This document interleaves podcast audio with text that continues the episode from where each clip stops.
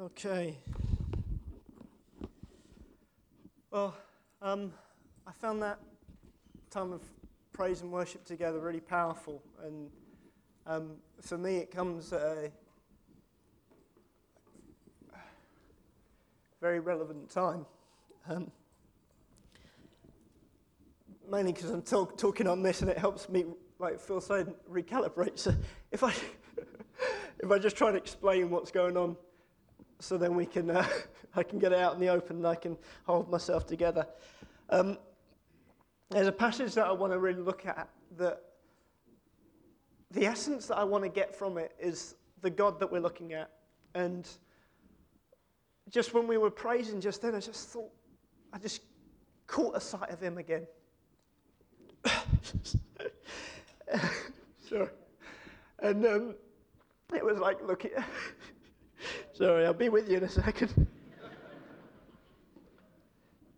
it was like looking through a cloud where suddenly it, opens up and you see God's, God's face again. And when Dad first asked that question, what are some of the things that we can, we can tell out our soul? I was really struggling. I was thinking, come on, come on, there's some things. I thought, well, there's this thing and there's that thing. But we kept went into that time, and Mark did a fantastic job of leading us. But just like wow, this is our God. This is our God. This is who we know. And um, one of the things that came back to me, you know that song, He's Jealous for Me? Um, it's a, I think, Jesus culture song. And just God was reminding me the, uh, what that, how ferocious His jealousy is for me, how far He would go for me, and how ruthless He would be on my behalf. And that's that he would send his son. He would give his son for us. And just that, that's what I want you to have in the back of your minds as we go into this because it can, some of this stuff could get a little bit lost in rules and instructions, but let's come back to this God that is so jealous for us that he would be ruthless enough to give his son, that he would be reckless enough to give himself as he's given himself. So th- this is the God that we're, that we're talking about. And, um, and so just, just have that in your mind. Um, it is a big passage today. Um, my laser thing? Oh, there we go. Okay. So it's a big passage. So let, let's, let's read it here. When tempted, no one would say, God is tempting me. For God cannot be tempted by evil, nor does he tempt anyone. But each person is tempted when they're dragged away by their own evil desires and enticed. Then, after desire has conceived, it gives birth to sin. And sin, when it's fully grown, gives birth to death. Don't be deceived, my dear brothers and sisters. Every good and perfect gift is from above, coming down from the Father of the heavenly lights who does not change like shifting shadows. He chose to give us birth through the word of truth that we might be a kind of first fruit of all he created. Okay, it's a big passage, but uh, there's two main, main points that I want to, to draw out of this. And so I'm going to ask you to wonder with me why I meander through it. So I would try and be as clear as possible and come back to the point that I'm making, but uh, you have to bear with me a little bit. So, let's get us all on to the same page on some definitions. So, it talks about being tempted. So, temptation, I'm working on the definition a desire to do something, especially something that is wrong or unwise. Yeah? So, just bear that in mind. Then, sin. This is the act of going beyond a set boundary or limit. So, one, one's the desire. The desire isn't the sin, the sin is the act. And by the way, when I'm saying act, to, to dwell on something is an act, yeah, to, to think in a certain way. Remember, Jesus talked about if you commit adultery in your heart, you've already committed it. It's, it's the act is also the thinking. Now, how do they relate together? Temptation can lead to sin if I choose to open the door to it. Choosing to open the door is yielding to the temptation, letting, fulfilling the desire that you have. So that's just to get us on the same page. Now, the first thing when I read that passage that stuck out to me don't say God is tempting me. And my mind first thought, well, does he not tempt us? I'm looking at the tree and I'm thinking, wasn't God tempting Adam and Eve by putting the tree in the garden? To me, that looked like entrapment. He put it there. Why did he put it there? He didn't need to put it there. Was that not God trying to tempt us? So I thought about it and wrestled with it for a little bit. And then um, I concluded no, God was not tempting Adam and Eve for, for three main reasons.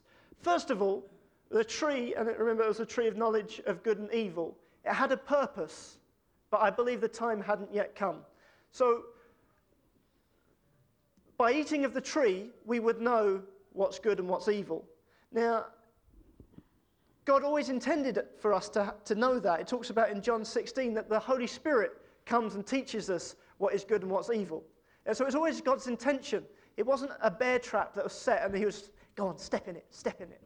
Because it come back to who is the God that we're talking about? The God that would be so jealous for me, so ruthless for me, that's not in his heart. He gave strict instructions. He was very clear. He didn't kind of wrap it up in some kind of um, riddle. He was very clear don't, don't eat of this tree. And he provided enough alternatives. So God could have made us subservient robots, people that are just programmed to obey. But he chose to give us free will so that we would choose his way and choose to relate to him. Now, again, still in the Adam and Eve story, I found, found it quite interesting that it's actually the evil desires in us that see what should be seen as freedom to see it as restriction. Now, I've always found it quite interesting how there's a difference in relaying the instructions. So, first of all, God says to Adam, You are free to eat from any tree in the garden, but you must not eat from the tree of the knowledge of good and evil, for when you eat from it, you will certainly die. Okay, so that's the instruction God gives to Adam. Now, when Eve relays the instruction to Satan, she says, We may eat from the trees, uh, uh, eat fruit from the trees in the garden, but God did say, You must not eat fruit from the tree in the middle of the garden, and you must not touch it, or you will die. Now, there's two, which I've highlighted in red, two differences in their instructions. Now, why is it free? Who likes donuts? you, Judy, come, come, come eat some donuts. Jim, throw me, throw me in the bag there. Okay. Now.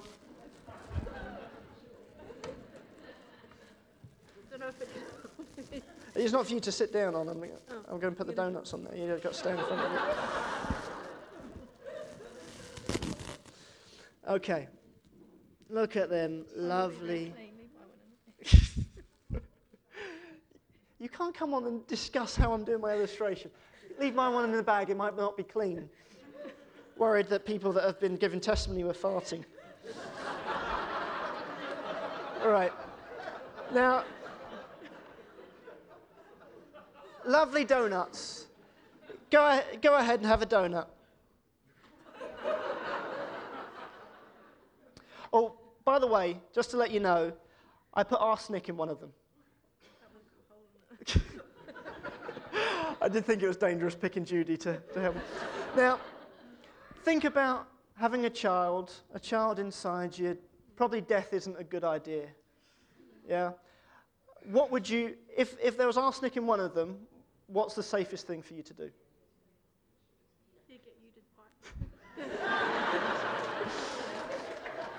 oh, why didn't he just program us all as obedient robots? Okay, if I wasn't willing to eat one for you, what would be the safest thing to do? Not eat, not eat any. Okay? So the safest thing not to do any. Now, if I say, This is the one with arsenic in it. And I touched it. I put my finger through it so you know that that's a no go. What would you do? If that was the one that had That's the one I've just told you. One of the other ones. Okay, well, you can actually have all four of them. Thank you very much, Judy.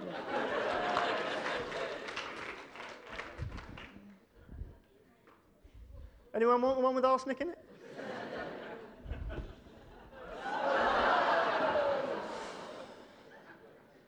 He usually plays in goal, but that was a terrible save. Um, the freedom at that point comes when I say which one is, is dangerous. Yeah? If God just said, there's all these trees in the garden, but one of them is going to kill you, they wouldn't be able to eat of any of the fruit. Yeah? That would be a God that's trying to trap you, trying to, trying to catch you out. But God said, look, all of these are good, don't go for this one. This is not good for you. And therefore, there was a freedom. Interestingly, though, also, when you begin to doubt the, the heart of the, the gift giver, when you begin to, to, to lose sight of who he is, you can actually become fearful and add in your own legalism. Not touch it either. God never said don't touch it, but she added that in. It's a little, little bit of an extra safety thing because I'm not sure about you. I think you're out here to trap me, so I'm going to add this extra one in. So, going back to the bit, the bit in the verse. Oh, yeah, there we go. Donuts. So, don't say God is tempting me. I always find it funny. As soon, as soon as he falls, it was the woman, first of all, it was the woman that you gave me. She gave me the fruit of the tree and I ate it. When we're unwilling to keep our evil desires in check, to keep those, those human, natural, fallen desires in check, we like to blame others. It becomes easier to do that. We blame God for tempting us. We don't give him the credit he deserves for the good that he gives us. And actually, we give, the, give Satan the credit that he doesn't deserve because it was the bad choice that we chose. We like to throw the blame everywhere. We like to point at others instead of accepting responsibility for ourselves.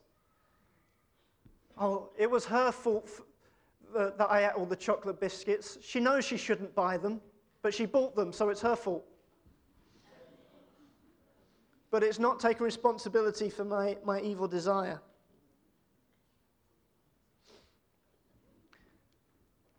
So let's come back. What is sin then? Definition I worked on earlier the act of going beyond a set boundary or limit. This verse I find very helpful in, in James. If anyone then knows the good they ought to do and does not do it, for them it's sin. If I know it's good to reach out and care for someone and I don't do it, that's sin for me. I don't need someone writing it up on a list. If I know it's, I should forgive Jeremy for, for beating me in football again, if I know that it's right to do that and I don't do it, to me it's sin. Now, sin isn't only the big things like murder and adultery and things like that. I reckon for, for me and probably for a lot of us, it's a lot of the little things. It's just the little tweaks that, that we get muddled up with, or muddled up with. Uh, you remember this picture um, from a few weeks back when we talked about being cushioned with riches? I'd say I've got three parts of the definition of what I'm saying sin might look like for us. It's the choice of comfort instead of obedience. It's that choice to rely on things that, that can make us feel better. And when we talked about this a few weeks ago, we talked about is about relying on looks, on wealth or our job, relying on other people, relying on our talents, our personality, our ability to manipulate to protect me. I cushion myself with things to protect me from things that are scary. Sometimes for, for me, it might be, oh, I feel so tired tonight. I, I don't think I'll go out to that meeting. I think, I, think oh, I need to pamper myself a little bit. Can be, well, I can't see anything more that I can do to help that person, so I won't bother. And sometimes it feels like, as well as what we do, it feels like for me, I need to take care of myself here because no one else cares for me. I pamper myself, I put lots of, lots of comfort on myself, and I forget what does God want. That's one of the things that I think sin looks like for us. Another thing that sin looks like is the choice to take something which He hasn't allocated to me whether it's a tree in the garden, whether it's, I want this relationship. I've given so much service to God, now I want something for myself. I must have those new clothes. I must have those Air Max. Is that what? Air Max, was that what we said on Friday? I, I had to find out what's cool these days because I don't know anymore. I, I thought it used to be Gola. Gola, yeah. And LA Lights. Did anyone have LA Lights when they were younger? Oh my goodness. I was really not cool even when I was younger. I deserve more respect than her. I've got the right to be offended after what they've done. All of these things are taking things for myself that he hasn't allocated for me. And it can feel like people are trying to squash me. No, I, I'm, I'm going to take something for myself here. It feels like you don't want to be open and tell people what's going on inside because you don't want to be lectured or you don't want them to stop you. It can feel like if I don't have this, everything's ruined. And it feels like the more I'm told I can't have it, the more I want it. And finally, it's the choice to focus on me above God and all others. Now, in all these definitions, for me, when I think about it, I don't think we're people that are going out and robbing banks or, or being openly racist in the marketplace or things like that. I don't think that's us. But I think it's much more subtle for us. And I was thinking it's that slackness, it's that, that sleepiness that sometimes we have where we do think, oh, I really want that, oh, I need this now. Or we think, oh, well, I have worked a little bit hard. I think I probably, probably need to have a, have a relax. And our focus is about me. In a Proverbs 6, it talks about a little slumber. I like the way that the message puts it. A nap here a nap there, a day off here, a day off there. Sit back, take it easy. You know what comes next? Just this.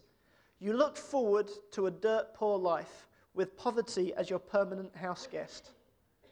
As the consequence of those little things, of just a little bit of comfort, just this thing for me, let, let's focus on what I want and let's look after me.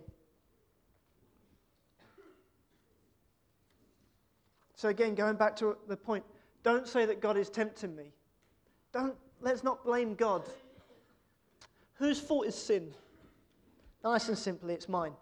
I choose it. Why do I choose it? Why is it not someone else's fault?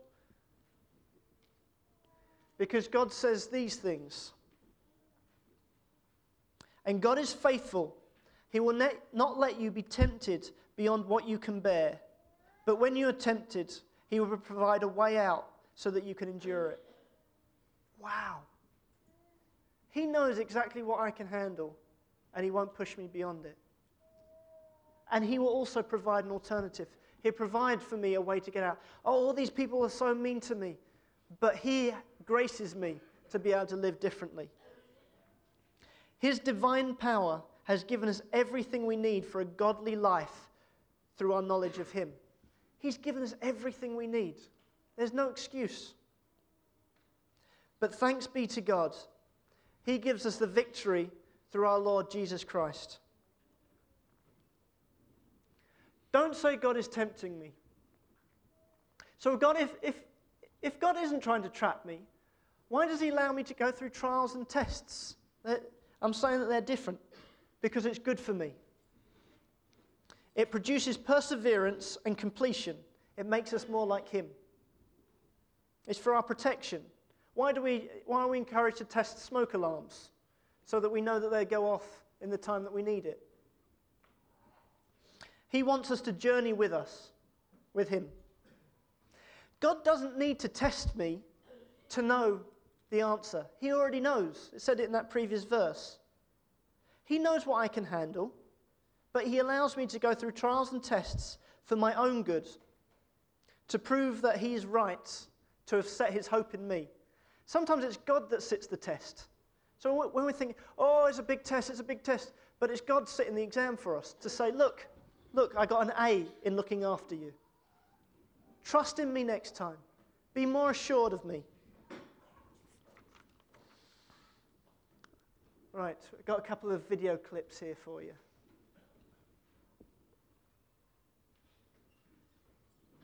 Oh, just before you press play, let me explain. Uh, this is Pitch Black, which is a really bad movie from long ago. Um, but they're on this island, uh, on this planet, and there's all these horrible creatures, really ugly things, looking a little bit like Daniel Jones. Um, and uh, they don't look anything like him, actually. But they attack you when you get into the darkness, yeah? And so they think, oh, don't worry, everything will be all right. We'll just stay, we'll just stay in, in during the night. Um, we, we just go out during the daylight. And then, surprise, surprise, they discover they're just about to have a solar eclipse and they won't be able to see. It's going to be dark for like three years. But they've got to get from one place to the next place in order to get the spaceship off of the planet again. Okay? So it's a, a common issue that we all face. So this is their escape plan. This is how they're going to try and get, get across. So that's the first clip. And we got a second clip that Clive's just going to get ready here. So the, the safety was staying in the light. The light was there for their own protection. What was it that, that forced them to leave the light? Nothing forced them. Their own evil desires forced them. So someone take the first kid takes it off because he wants something that was out of his reach. The second guy got fearful and just kind of lost track of what he was doing and crawl, crawled away. So, when we're tempted, we're dragged away by our own evil desires. We're looking for something that we, that, that's not intended for us. This next clip is um, of this character here. Um, is it a poo or a boo? Is it a boo? Okay, I'll stop calling him a poo then. Um, so in this, in this next clip, we're seeing uh, Aladdin in the uh, Temple of Treasure or something. The Cave of Wonders. Thank you, Dave. How many times have you seen it? um, yeah, so yeah, I don't think I need to say anything more. Pretty intense clips, huh? Whoa. So I put myself in danger when I step out of the light. When I turn aside from my instructions, I put myself in danger. So, don't say God is tempting me. Oh, no, that's gone backwards. Okay, so the next bit of the verse, it talks about then after desire has conceived, it gives birth to sin. And sin, when it's fully bro- grown, gives birth to death. There's a domino effect in what we're talking about. Something that's good that explains the domino effect is uh, Joyce Meyer's phrase here Thoughts lead to words, words lead to action, actions build your character, your character determines your destiny. There is a domino effect of how, how we go about things. So, how do we keep our desires in check? How do we make sure that we're not dragged away by our evil desires? Well, if we think about what Joyce Meyer said, thoughts leads to words. So, starting with thoughts, and we've talked about this a fair bit, so I don't want to go back into it a lot. But think what you're thinking about. Let's be deliberate in our thoughts. If we spend a lot of time allowing the thoughts of, oh, if I just had that one more thing, if I shouldn't be treated like this, be careful what you're thinking about because your thoughts lead to words, your words lead to actions, your actions build your character, and your character determines your destiny. What does the Bible say about it? Whatever is true, whatever is noble, whatever is right, whatever is pure, whatever is lovely, whatever is admirable, if anything is excellent or praiseworthy, think about such things. There's a choice. We've got to choose what we think about. I remember when I first saw the phrase, think what you're thinking about. I never thought to think about what I think about, I just thought it. But we have a responsibility to select what we think about. For as he thinks within himself, so he is. So, going back to, going back to the, the, the verses that we're talking about, this, this danger of being sidetracked is something that God is warning us about here. But it goes on to say, Don't be deceived, my dear brothers and sisters. Every good and perfect gift comes from above. Every good and perfect gift comes from above. I've got some young people that are going to come help me now. So let's, let's get, get you out here. Come stand in the line. I want to hear what good and perfect gift have you, have you received? Now, some of you might have had preparation, but even if you've not had preparation, I want you to come up. And you just stand at the end, then it gives you time. Okay. Good and perfect gift. Yeah. Um, uh, what I've been asking, I've been asking God to um, um, I've been like applying to six forms, and I found out that I got into the one I wanted. So um, I'm really happy, and that's a gift He's given me. Good. So good and perfect gift. Now, guys, while, while we're listening to this, this isn't just oh, this is nice young people saying stuff. We want to see his heart. You remember what I started with? His heart that is jealous for me. His heart that loves me. What we were experiencing during that worship of catching a sight of Him. So use these testimonies, use these stories to think, God, remind me why you are so good, why every perfect and good gift comes from you. I was asking God for peace. Oh, Hiya. For like to have His peace, like in situations at school where I get like quite stressed or worried, and I like, I feel like calmer, like. Now. Good. Yeah. Excellent. I think God's perfect gift for me is His love. Good. Um, I was asking God to like help me um, with not caring about what other girls uh, said and thought about me, and like I prayed with my mum, and it's like a work in progress. Good. I think God gave me um, miracles going back to my incident with my phone.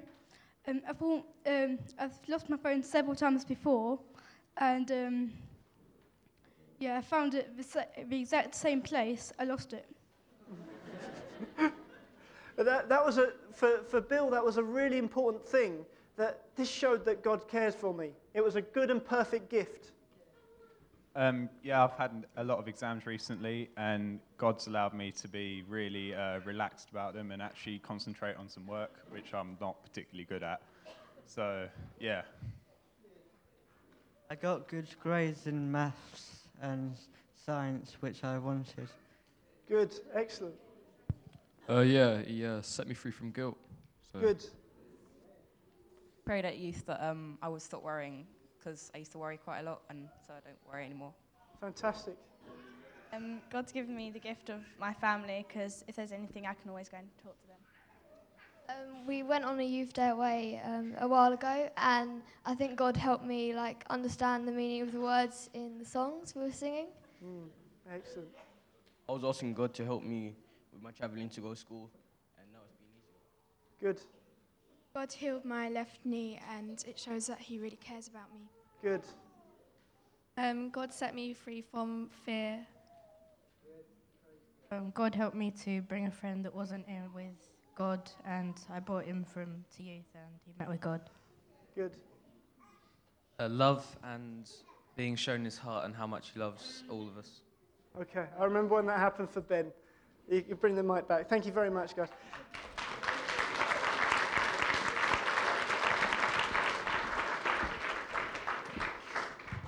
That was one, um, one youth meeting we, we asked God to fill us with his compassion. And I was looking around and like, oh, it doesn't seem anything's really happened. So I said to, the, said to young people, just keep praying and let, let's see if God really does something. And everyone got up and then just realized that Ben was absolutely out of it. Just God revealed his heart for other people. And he, he, we actually had to lock up the building and, and lift him and carry him out because something God was doing in him. Uh, and that, that story from Ella, I remember that. That was after the, the boom day away, where it was the first time in a long time we've seen God break out his Holy Spirit on our young people. And I said to, to the, the young people that were in my car, what, what stuck out to you? And I said, suddenly these words and these songs mean something to me. I'm thinking, that is our God. That is the nature of our God that opens up the truth where I could not teach it. I could not make it happen. That is what he's like. That's his love for us. What about Joshua Furuji being able to walk again? Again, it, this is our God. The, the miracle in, for, for Julio is incredible. The fact that I can be set free from sin, that I've got everything that I need to live life how he wants it, all of this stuff is the perfect gift from him. And you know what? And this incredible God chooses you. And that's what it says right at the end of that, that, that verse, that passage. He chose us. He chose to give us birth through the word of truth that we might be a kind of first fruit of all He created. He chose us. Why? Why? Why would you choose us? Why would you choose me? I could give you a good argument why not to choose me. But He wanted me. That's why He chose me. He wanted me. So, when you see the face of God, when you catch a glimpse of His heart towards us, my question is why would we turn aside? Why would we step out of the light? Why would we step away from what He's got to go after what I want for myself? The response that I feel that God's given us the opportunity to choose today is this I want to recommit my life to walk with you. I don't want comfort. I don't want a life based on what I can get for myself. Because even the gems I can get for myself will turn to sand, just like they did for, for Abu. I want my life to be about him and his calls because he's incredible. He's amazing. And he chooses us and he sets his hope in us. He's the God who's given us choice. It's a wonderful and frightening thing. We can choose to blame him. We can choose to hold him responsible. We can choose to say, God, you tempted me or you didn't do what I determined you should. Or we can choose to recognize that every good and perfect gift comes from him. Guys, put like that, it does seem a bit of a, a no brainer, doesn't it? But we have to understand that we, we don't wrestle against flesh and blood, that there is an enemy that would have us to make wrong choices. But there is a God who's empowered us to make the right choice. And the right choice is about reveling in the truth, the reality, the fact that every good and perfect gift comes from Him. Isn't that good? Huh? You see, these are times when we want to join together and allow the Holy Spirit to stir within us so that that, that we actually know of God, that experience that thing that Jamie just drew attention to from the young people coming into the reality of the words. That's the same as saying, Let that which I now know of God rise up and bless me, but more especially bless him. God is good. All the time? All the time? God is good? All the time? Hallelujah. Oh, praise God. Next week, Mark McGrath will be with us. We look forward to that. If you'd like prayer this morning, do come and uh, come here, and the prayer team will be here. If you want to make a response to God that you'd like someone to stand with you, if you need prayer for healing, this is the time to do it as we fellowship together.